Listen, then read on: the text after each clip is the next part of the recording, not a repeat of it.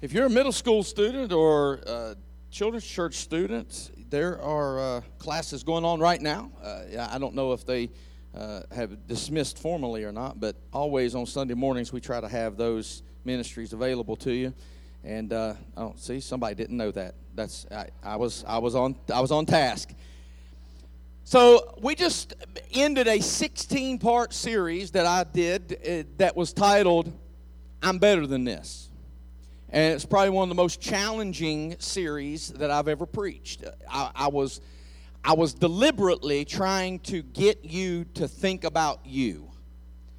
For the next two weeks, until my uh, administrative bishop will be here, I, I'm going to preach two sermons that are going to be directly in correlation with what God told me was the vision for this house for this year, which was for us to be uncommonly kind and deliberately connected.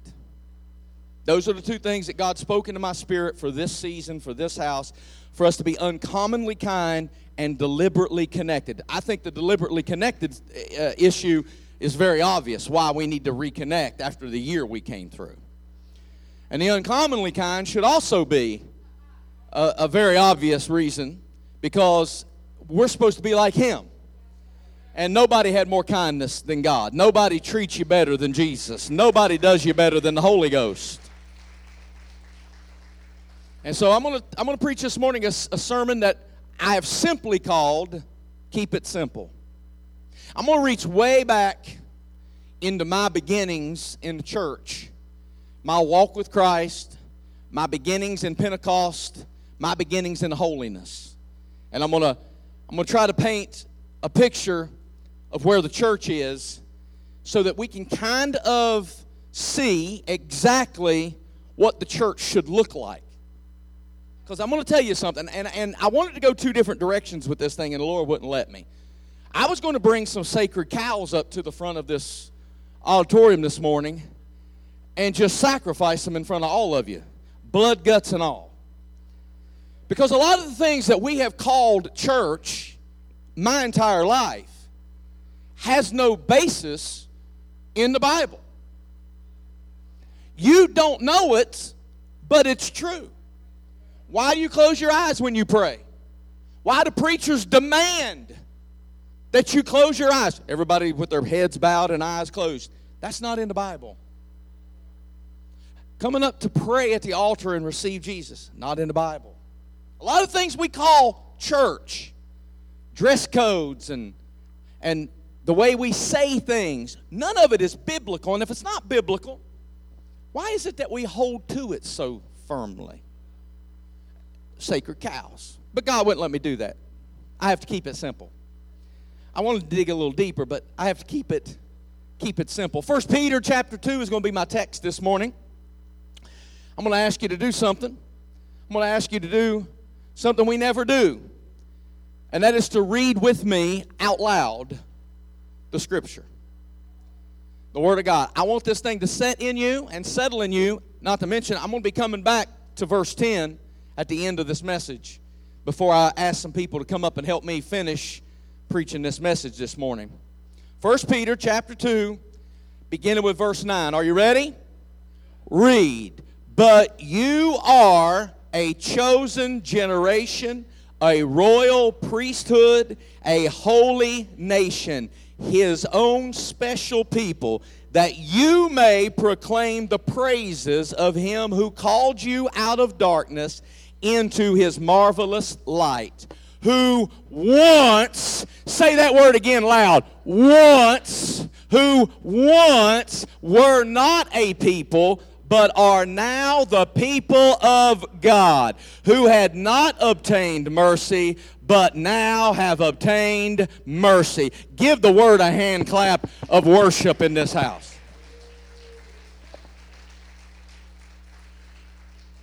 You once were not a people who had mercy, but you are now a people who have obtained mercy.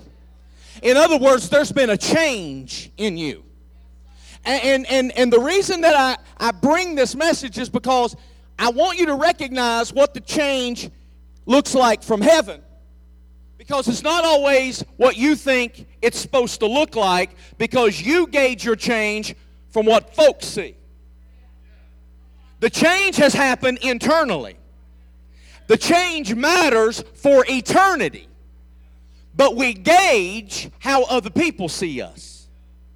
That's why the Bible says you are a chosen generation, a royal priesthood, a holy nation, his own special people. This scripture is all about reminding you that you're not normal. Look at your neighbor and say, You ain't normal. Will you do that?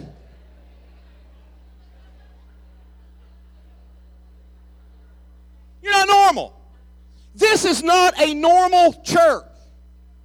We should never have an average Sunday. Because when you come to this building, something ought to happen in your life. It ought to change you forever. So we should be operating above average. We should be believing for miracles. We, we should be expecting God to show off and do what only God can do. I, I don't want to be in an, a normal, average church. I want to be abnormal. I, I want to reach people who are far from God. I don't want to entertain people who already have a one way ticket because we've done that. I want to reach folks that have not heard, have not believed, and have not yet entered into the kingdom.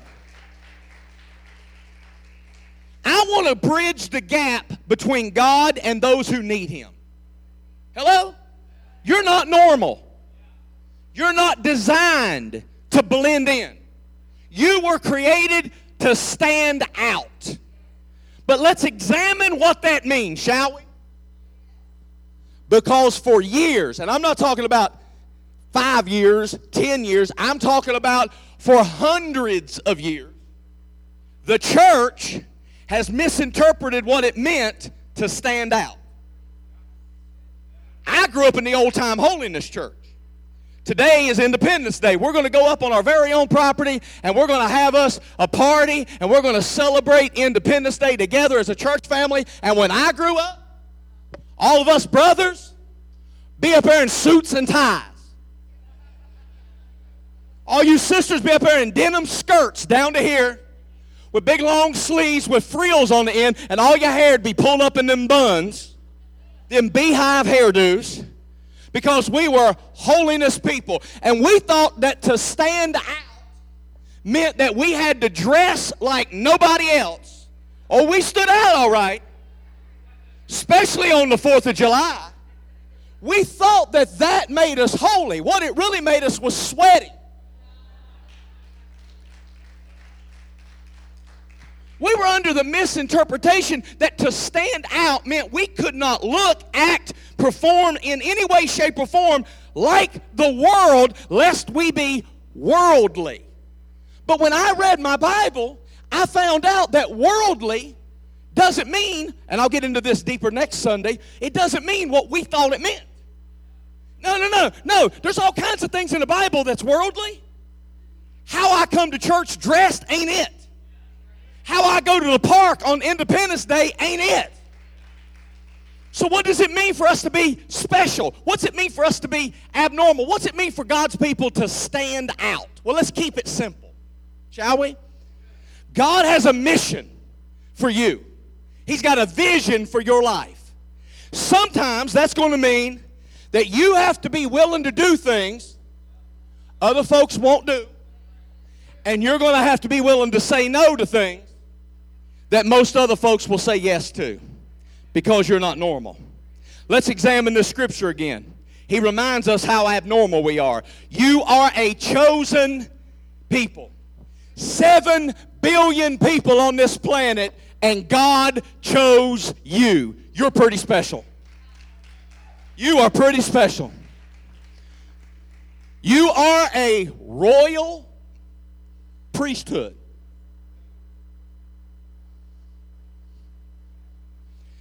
We've lost something in the church. We've lost recognizing spiritual authority.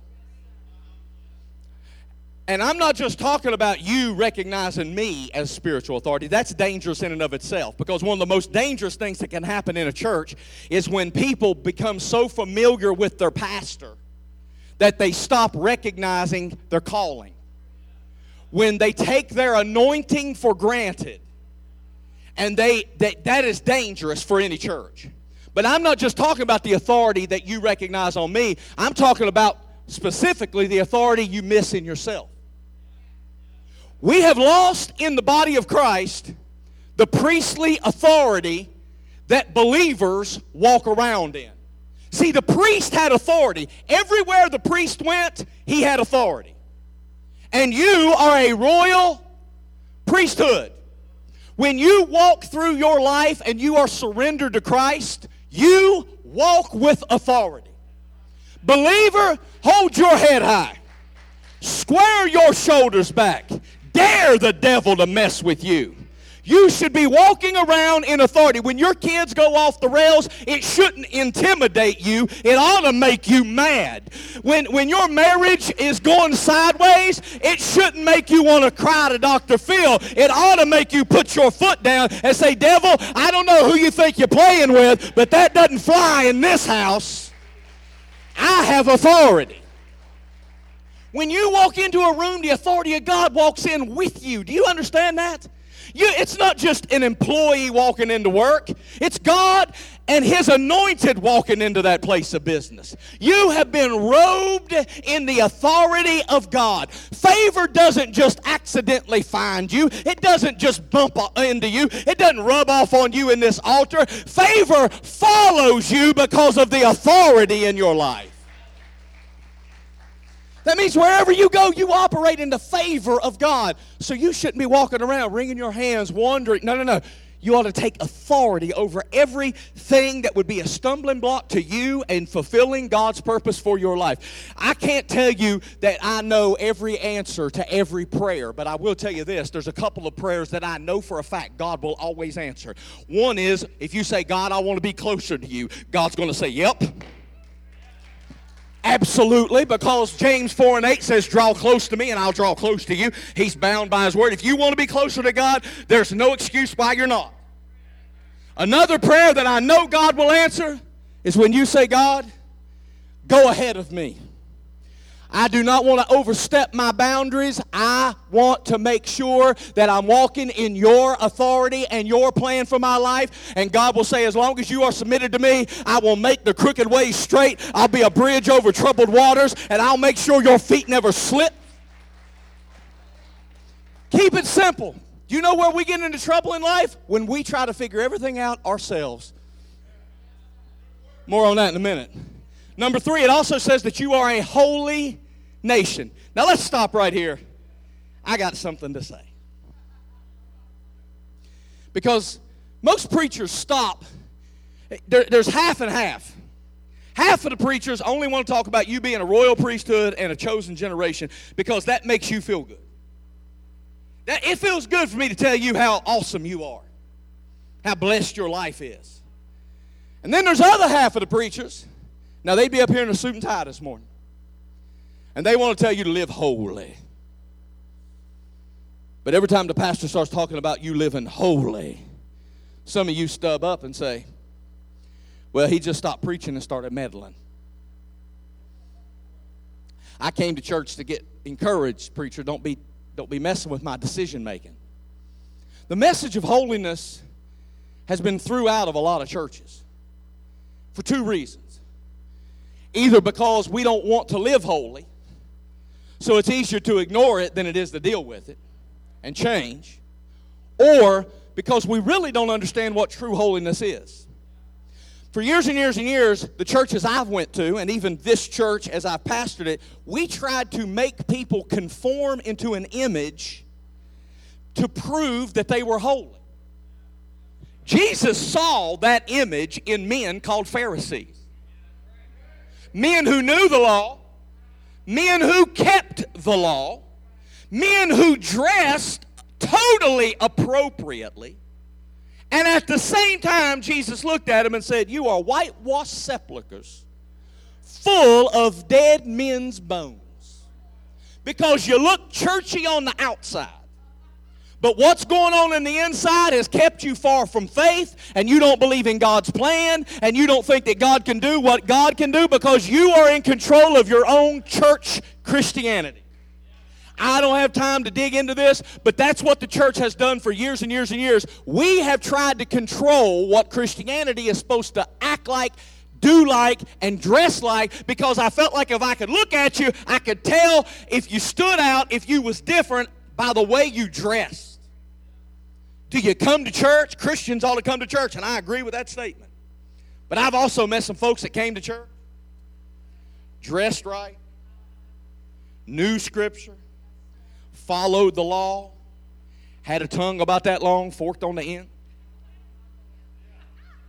They dressed right, which caused them to judge folks that didn't.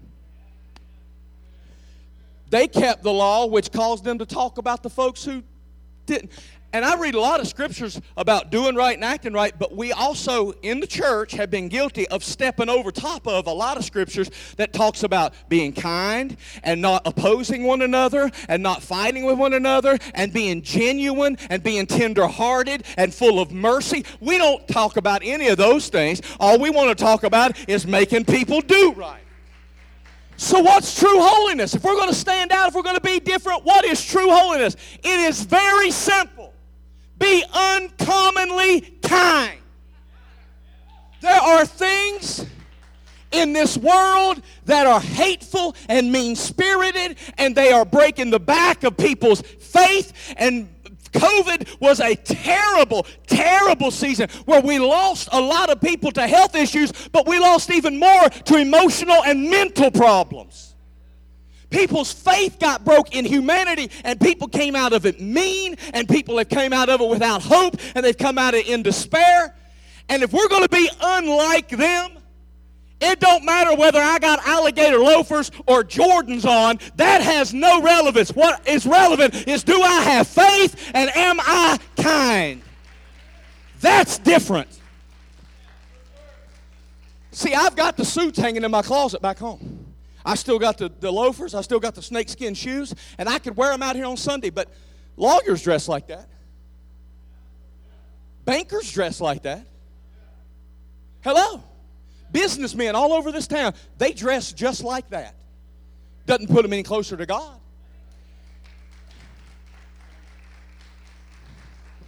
And it never did me either. You know what puts me closer to God?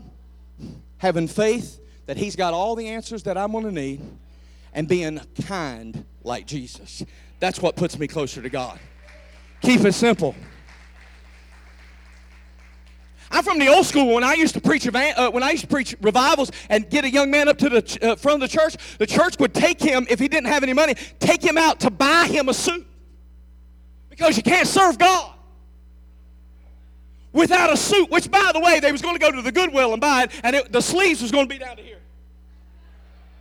And the jacket was going to hang to here, and you could wrap it all the way around him because it wasn't going to fit right, and the pants was going to be way too long, and everybody up here. And, and none of it was going to fit right, but bless God, he's holy now. And, and, and, I preached a revival one night, and a little girl, I call her a little girl, she was probably 18, 19 years old. She came up to the front of the church, and the first thing them church mothers did, she came up after three nights of me preaching my guts out and not one person getting saved. This little girl finally submits and surrenders her life to God. She comes to the altar, and them church mothers gather around her, and they started wiping off the makeup off of her and taking earrings out of her ears. And they told her, says, when you come back to church on Sunday, have a dress. And my heart broke I had preached until I couldn't move for three days because all and all them people was worried about was whether she came back to church she had a dress because now you're saved you got to have a dress to come to god's house. That's not holiness. You are a chosen generation a royal priesthood. But check this out. You are also a holy nation. And there's no qualification for how you're going to dress in that role There, there's no qualification, not only how you dress, how often you attend service. I got quiet in this mortuary. He doesn't qualify it. He says, You are a chosen generation. Here's where we missed it in the body of Christ. we forgot who chose us. It wasn't the board of the church. It wasn't the pastor, the pastor's wife. It wasn't the people sitting in the pews. He chose us. And if He appointed us and anointed us, we don't need anybody else's opinion. So the message of holiness has been lost because either we don't know what it looks like or because somehow the church got to the point where we decided that being liked by the world was more important than being right with God. And we don't want to offend anybody, so we don't challenge them to live right. And for years, we used the message of holiness to scream at people who wasn't doing it like we were doing it. That's what we've done in the church. We have, we have perverted the message of holiness because we point out flaws and problems other people have. And quite frankly, we usually use the standard of holiness that nobody ever felt good enough.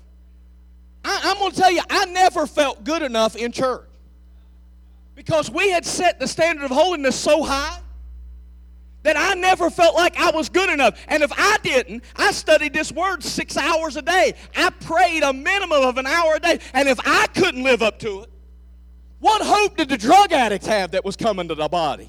What hope did the woman who'd had an abortion last month? What hope did they have?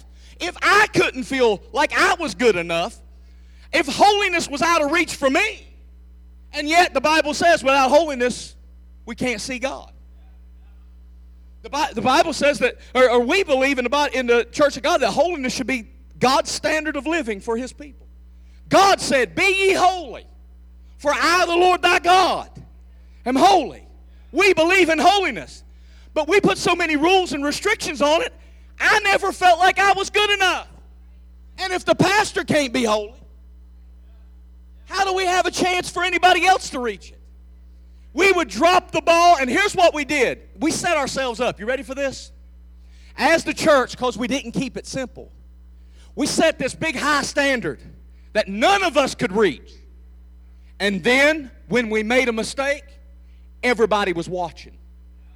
Because we had pointed our fingers at people for so long and said, You don't do it right, and you don't do it right, and you don't do it right. Your sins are different than my sins, so your sins are, are worse. And then when we had a problem, everybody saw us drop the ball, and the message of holiness was totally without power. So it's true that the Bible tells us to be holy because God's holy. It says there's a highway of holiness, and we ought to be on it. Isaiah, when he got in the presence of a holy God, Isaiah realized his lips was unclean. And that he, he, he would not be able to uh, talk in front of God because God was so holy. And it says that without holiness, we can't see God. But let me tell you what the Bible also says. The Bible says you are the righteousness of God in and through Christ Jesus. That means that you don't have to work for it, it was given to you. The Bible also says that you are foreigners in exile. And what that literally means is that you're not of this world.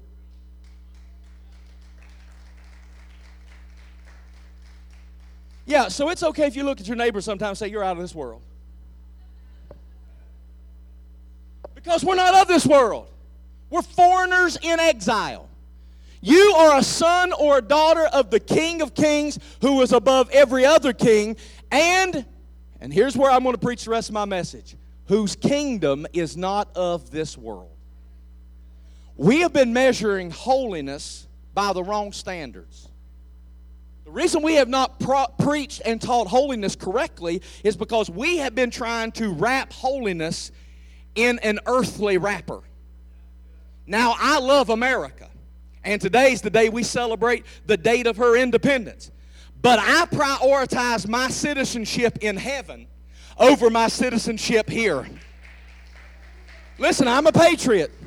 I love America. I believe in that. My son served in, in, in, the army. I, I, am, I am an American. I'll stand up for America. But when, when the time comes for me to violate my allegiance, to one or the other, I will stand with the kingdom before I stand with America.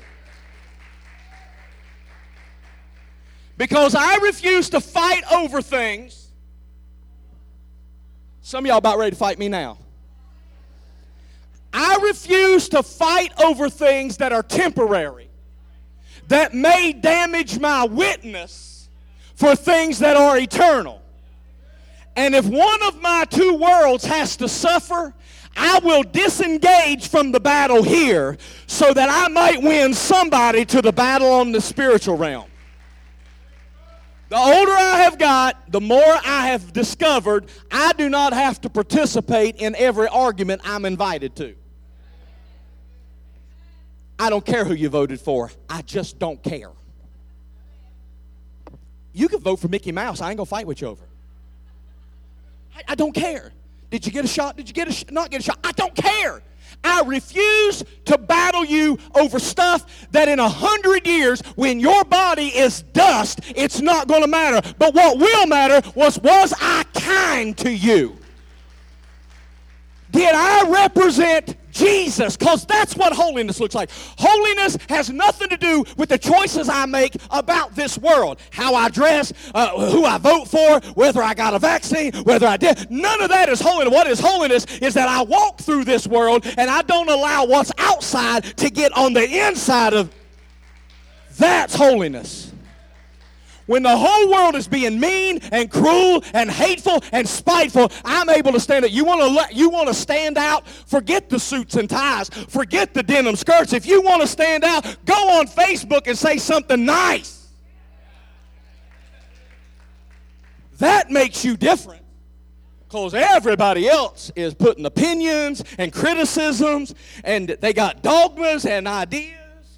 This is what Jesus said in John chapter 15 verse 19. He said, The world would love you as one of its own if you belong to it. But you're no longer part of this world.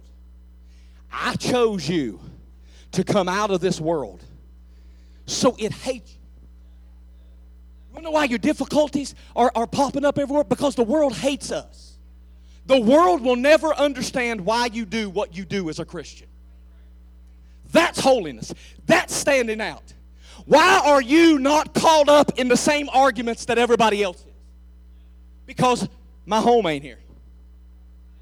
I, it just it, none of that stuff matters to me. You know why? Because when I draw my last breath here, it won't make a difference who's in the White House. It won't make a difference whether somebody had a had a uh, had the, the government had conspiracies. None of that'll matter. You know what'll matter? When I draw my last breath here, I'll draw my first breath on streets of gold. I'll be in the arms of my Savior. That's what matters. And when I've left this earth, when they speak over my my eulogy, I don't care if they say I was a Republican. I don't don't care if they call me a Democrat. I want them to say he was a man who believed that his father was going to welcome him into the pearly gates.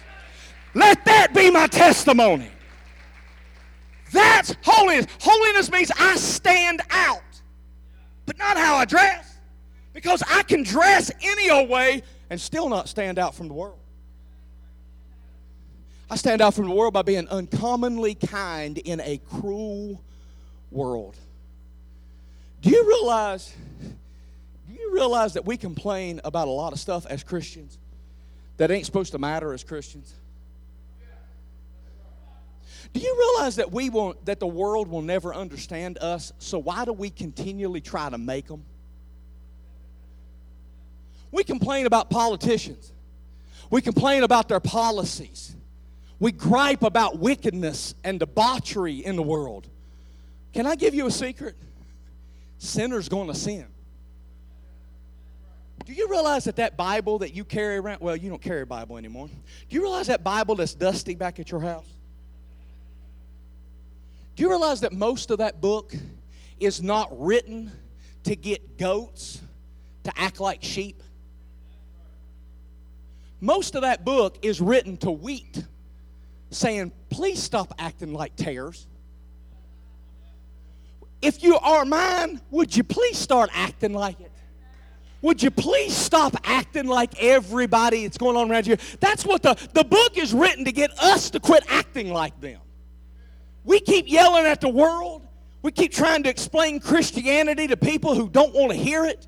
When what we have been called to do is live differently. and simply give them Jesus. We in the church have managed to take the most simple story ever told and complicate. More on that next week. How complicated we've made this thing. The simple story is God loved you enough to send his one and only Son to die on a cross for your sins and mine.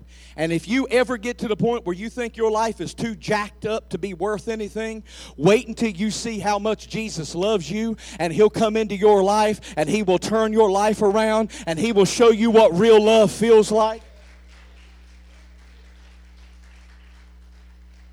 And then we start screaming at each other. I got Baptist friends and I got friends that are in other denominations, and we start screaming at each other. But what about this belief? Y'all don't speak in tongues. You're not going to heaven. Then they're over here yelling at me saying, You speak in tongues, you're not going to heaven.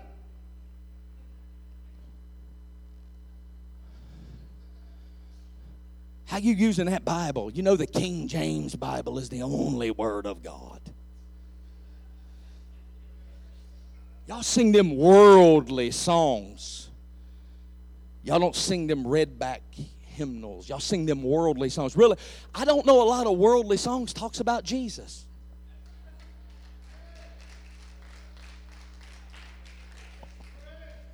See, I had a much I had a much meaner and leaner way of preaching this. Here was my idea, and the Holy Ghost didn't let me.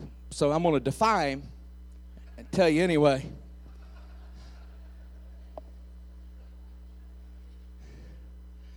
My sermon this morning was going to be called Who'd You Bring to Church? And I was going to have a whole bunch of people who brought somebody to church. And one person was going to bring their prejudice to church. So they look for a church that looks like them. They want the same kind of money to be made and the same skin color and the same beliefs and the same politics and the same everything. So they, they bring their prejudice to church. And then I was going to have somebody that was going to bring their preference to church because I want a church that sings my kind of songs and the pre- preacher acts the way I want him to, and he's got he's got just enough Holy Ghost that he don't scare me. And he's got just enough conviction to hit everybody else, but make me feel okay. So who'd you bring to church this morning? God wouldn't let me preach that, so that was y'all didn't pay me for that. That was just simple. God made the story simple, we made it hard. And in this stage of the world's existence, I want to pastor a church that can keep it simple. I want to lead a church that is able to look at people and say, Jesus died for people just like you and you may not look like me, and I may not be feeling everything that's going on in the world, but in order for you to come to Jesus, if this is what it takes, there is nothing more important than sinners finding repentance. So I'm in it to win it, no matter what the Holy Ghost has to do, no matter what it sounds like, no matter what it feels like. Do you realize that every time new people come in, it's going to make you uncomfortable? You know how uncomfortable I made folks? I came into the Malcolm Church of God, I had beat some of them people up. I was already saved when I got into my hometown. We were going to church in another town. I'd gotten saved, dedicated my life. I was, I was sold out. By the time I got into the Malcolm Church of God, there was people there saying, what's he here for? Because they, I was just like the Apostle Paul. The old group didn't want me, and the new group wasn't sure of me. And I walked into the Malcolm Church of God, and there was people in there that I had literally beat up on the front porch of their house. And they sitting in there going, oh boy. And I made them uncomfortable. When new people show up, it's going to make you uncomfortable because there's going to be there are going to be people come in here with so many hangups, it will curl your hair. If they ever got honest with you and told you their story, it would make you freak out because you would not believe somebody like that could be standing in an altar and giving Jesus praise. But that's exactly who Jesus Christ died for. Keep it simple, keep it so what's holiness? What's holiness? If the pastor can preach with holes in his, I did this on purpose by the way. If he can preach with holes in his jeans and wearing Jordans, what's holiness? How do I know who's holy? It shouldn't be that hard. Keep it simple. How are you treating people? Because listen, listen. For years, I feel like the church has made simple things complicated. But when I read the story of Jesus, he took complicated things and made them simple. They kept bringing him all these Old Testament laws that nobody understood. And because he was the Word made flesh, he simplified hard things. I used to think that it was insulting. Some of y'all, Alicia, Scott, you guys been here with me a long time. I used to think it was insulting if somebody told me my preaching was simple. Because I prided myself on going deep. I did. I, I, listen, you want to talk about types and shadows? I got them. You want to talk about the dragon in the book of Revelation? I got it in spades. You want, you want to talk about some of the, you want to talk about Ezekiel's wheel inside the wheel? I can talk about it all. But how, who's that winning to Jesus these days? How, how is that making anything clear, clear for those that have never been in church before? When I preached at 47 about four years ago, and I mentioned Samson in one of my sermons, and somebody came to one of the ushers when the service was over and asked who I was talking about because they'd never heard of Samson. I realized then I got to quit going so deep and start going wide. I have to start keeping it simple. Because let's be honest, I've done a lot of deep preaching over the years, and we ain't got the simple stuff down yet. Some of us that fancy ourselves swimming in the deep end of theology are still in the kiddie pool of keeping it clean and make, making each other feel good and being kind.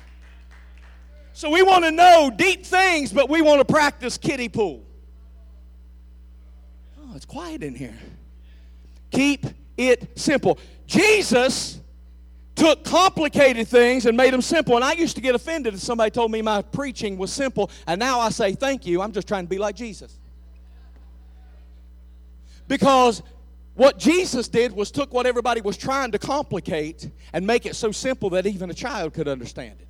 Because Jesus knew that if he complicated the message, they wouldn't understand it. And if they don't understand it, they can't receive it. And if they can't receive it, it can't heal them. So, here in this scripture, Jesus is addressing two systems. One is the system of the Word, the other is the system of the world. What does holiness really look like? The system of the Word means that I live my life based on the Word of God. The other one is the system of the world where I let the world define exactly how I react and live. So, holiness is the way I'm supposed to live. It's a kingdom system, it's a system of the Word, not like the world system. A lot of what we do doesn't make sense to the world because we're, we're underneath two different systems. So I have to live with the reality that not everybody's going to be like me. And if they're not like me, they won't like me. If you became a Christian so everybody would like you, you should have started selling ice cream. If you want everybody like you, sell ice cream.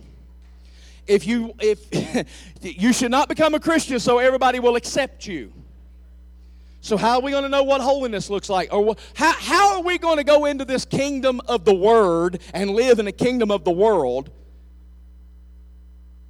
Keep it simple. Keep it simple. Four things. You need to retrain the brain. You need to retrain your brain. Because for the past 16 months, you've been hardwired into thinking differently than you've ever thought before. Still to this day, when I get ready to get out of my, uh, get out of my truck, I'm like, I got to get a mask. Oh, no, I don't need a mask anymore. You've been hardwired to think things that you never thought before. Do you realize that your brain is made up of 86 billion things called neurons. Neurons travel 250 miles per hour through your brain, and you thought your husband had no neuron firing at all. Neurons carry the messages through your brain. They're simply information carriers. If, if something makes you smile, neurons is the reason why. If something makes you angry, it's neurons that are carrying the impulse. And just think about what messages you've been exposed to these past 16 months negative, soul sucking news. this is bad. This is this is some. Here's something to make you angry. There's racial injustice. There's uh, COVID shots that nobody wants to take, and these people are getting sick from it. And there's been a hundred people got sick out of a million. So look at the hundred that got sick.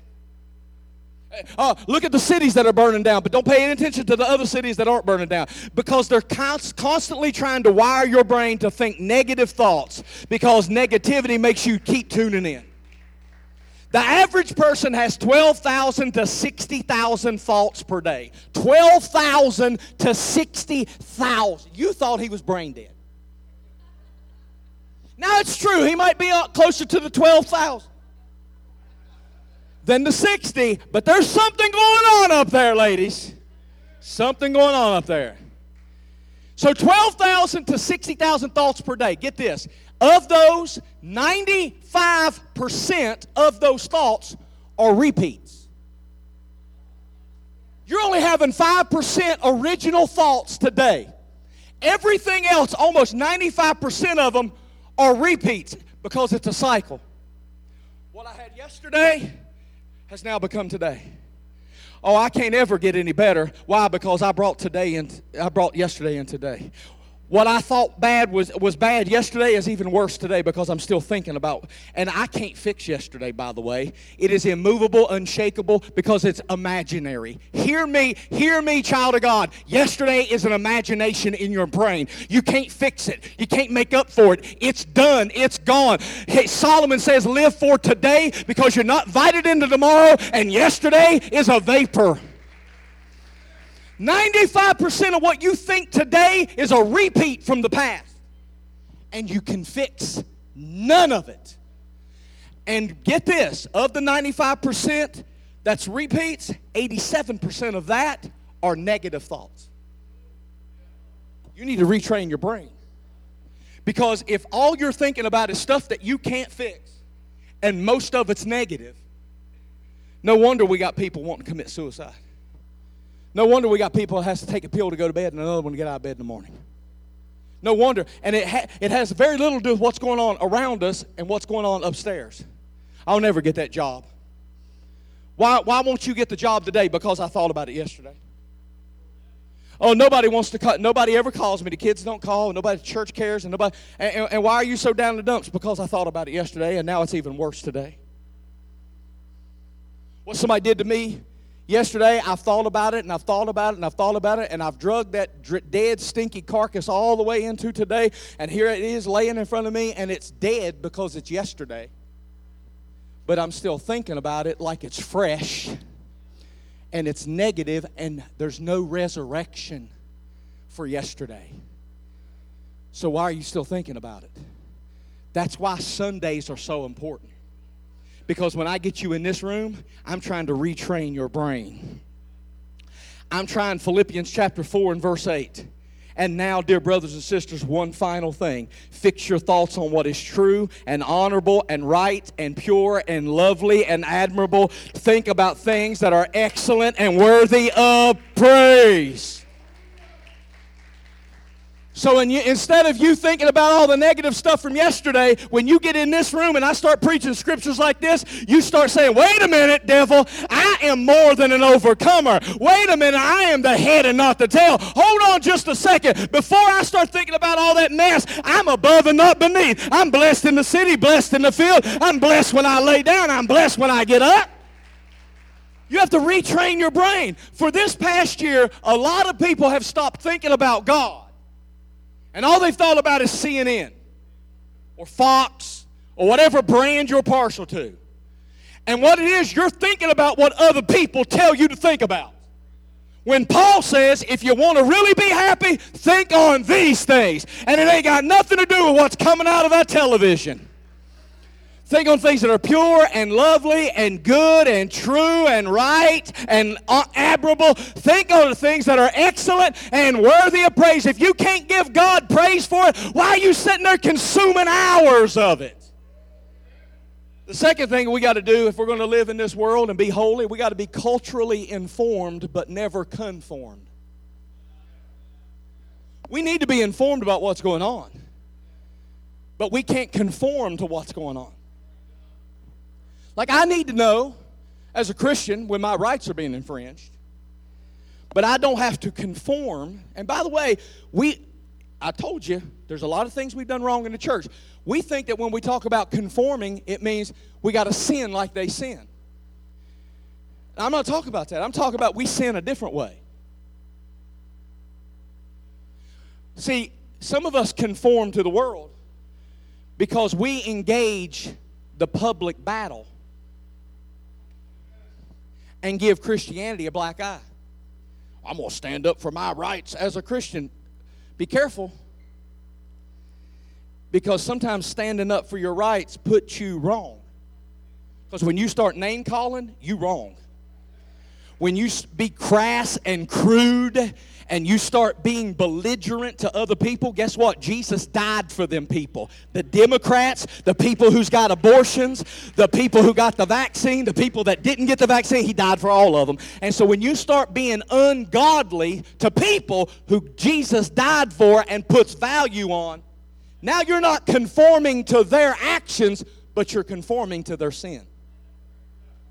Ooh, it got quiet in here. Well, we got to stand up for what's right. What's right? What's right is me treating the world like God treats me, which is no matter how often I mess up, He welcomes me with open arms and says, I love you anyway. That's holiness. Be culturally informed but not conformed. See, trends will come and go. What's popular today will not be popular tomorrow, but God's standards will never change. 1 Peter 1 and 25 says, But the word of the Lord remains how often? Forever. What he says will remain forever. Trends, not so much. I'll be honest with you. There's some trends that I'm glad are no longer trends. Any of you ladies wear poodle skirts? Now, this is dating you if you wore poodle skirts. Don't raise your hands. This is going to date you because I don't remember poodle skirts, but I'm kind of glad you ladies don't wear them to church every Sunday. I'm glad that's not your.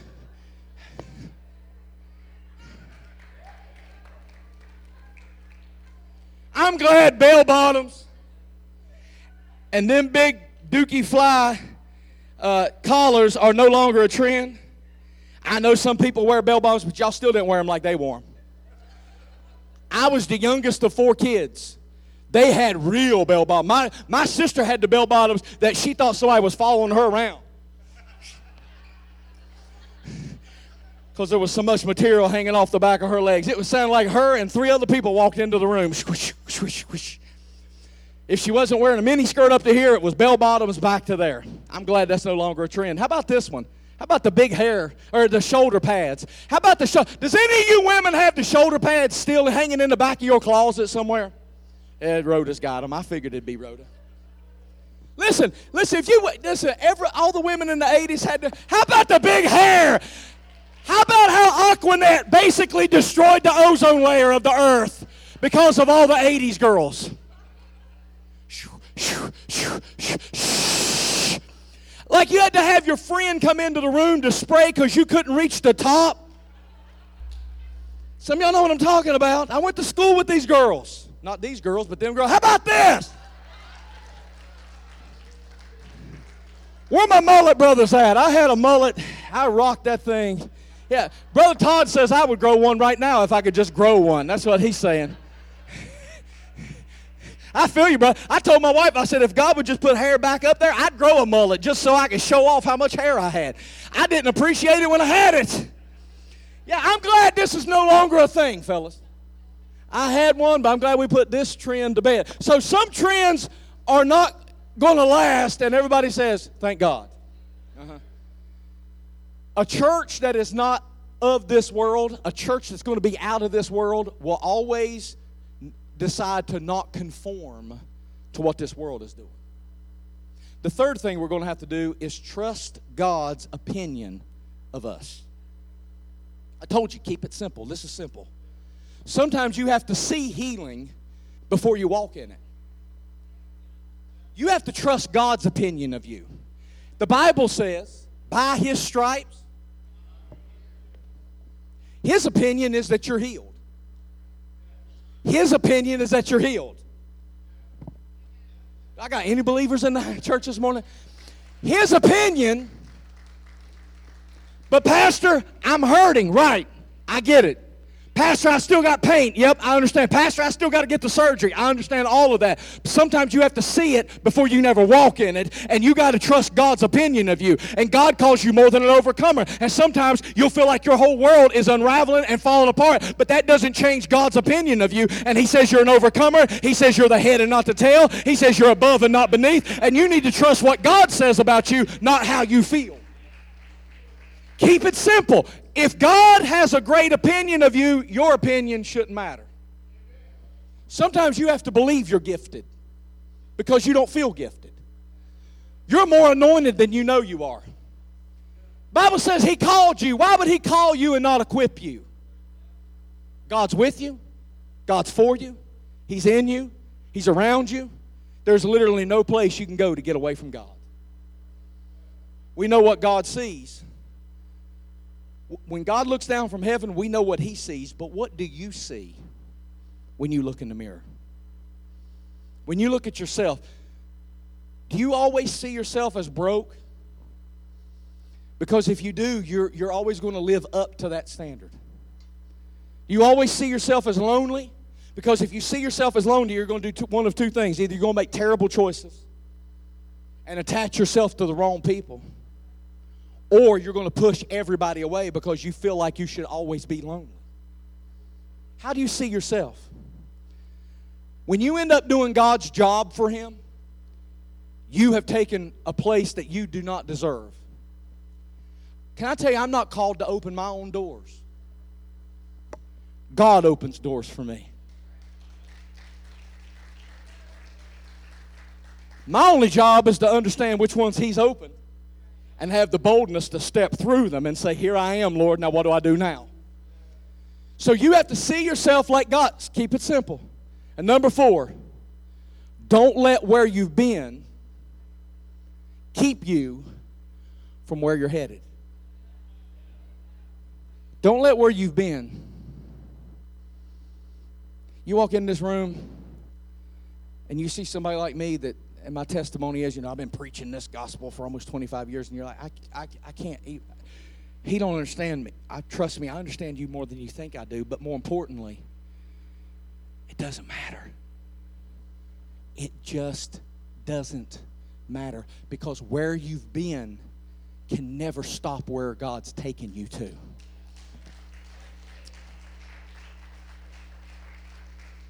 Listen to what Listen to what the Bible says in John chapter 12, verses 20 and 21. Now, there were some Greeks. Everybody say Greeks. Now, look at your neighbor and say, That's not a Jew. There were some Greeks among those who were going up to worship. There were Greeks, they're not Jews.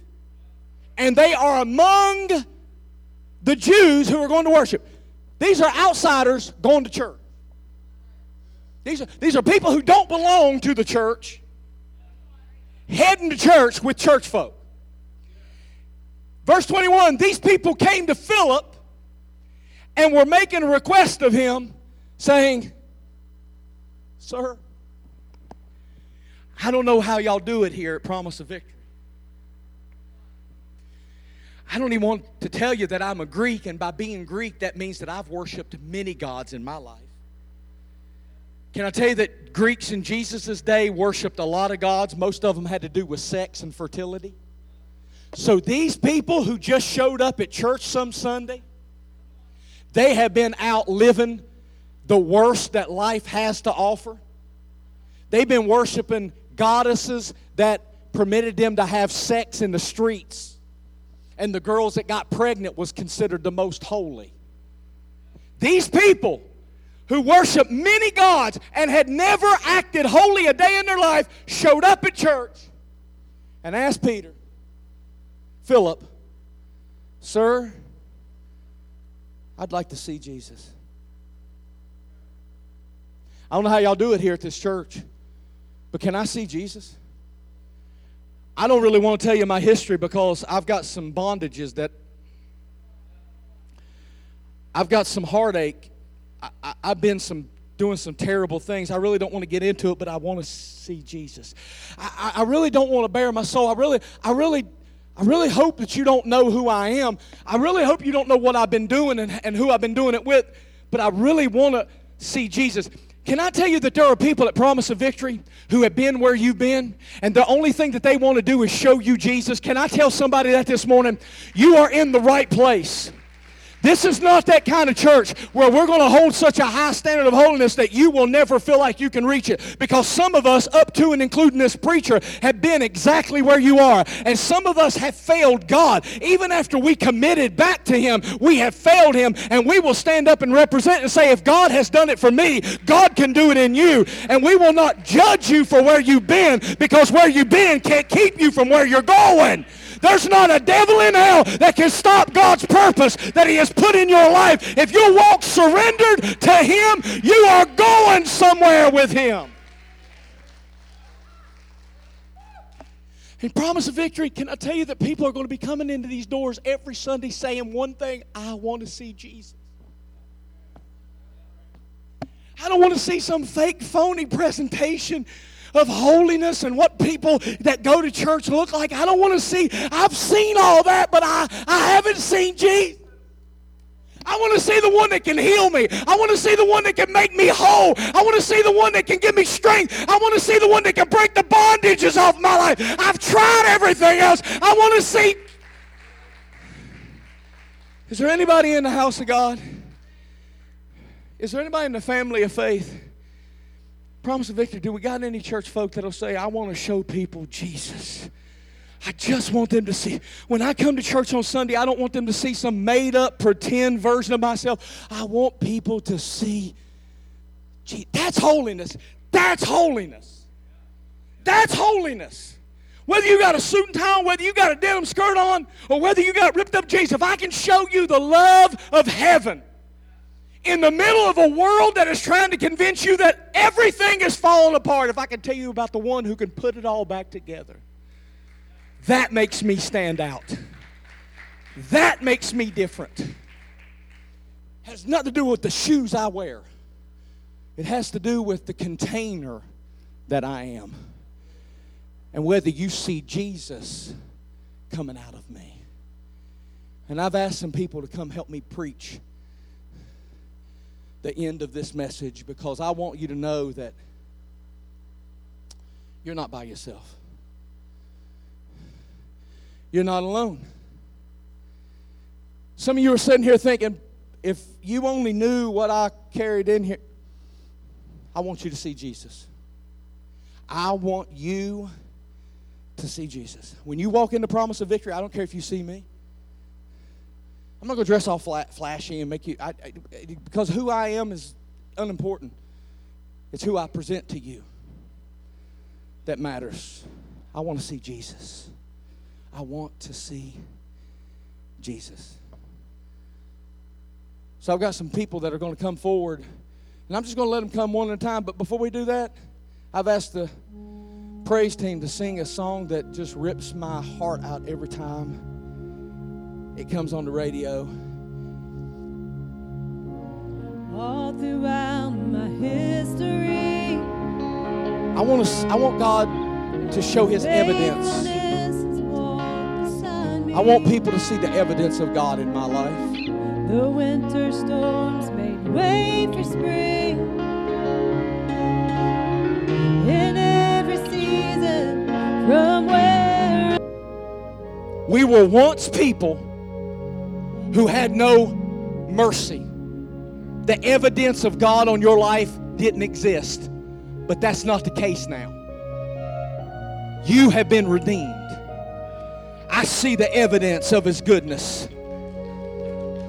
Not because I dress like a priest, but because I am a priest. I'm a royal priesthood. I don't wear the big old hat they wore or the robes because it had nothing to do with how I was dressed. It had to do with who was inside of me, and the evidence of His goodness is all over my life. And I want you to know that, and I want you to take an image home with you today. And sometimes we forget where He found us and what He's done to us and what He's done for us. So I've asked some people to come, and I'm just going to ask them one at a time, wherever they are. I don't even know who they are. I just want them to come and one at a time just stand in the front of this room and bring your testimony. And we're going to see the evidence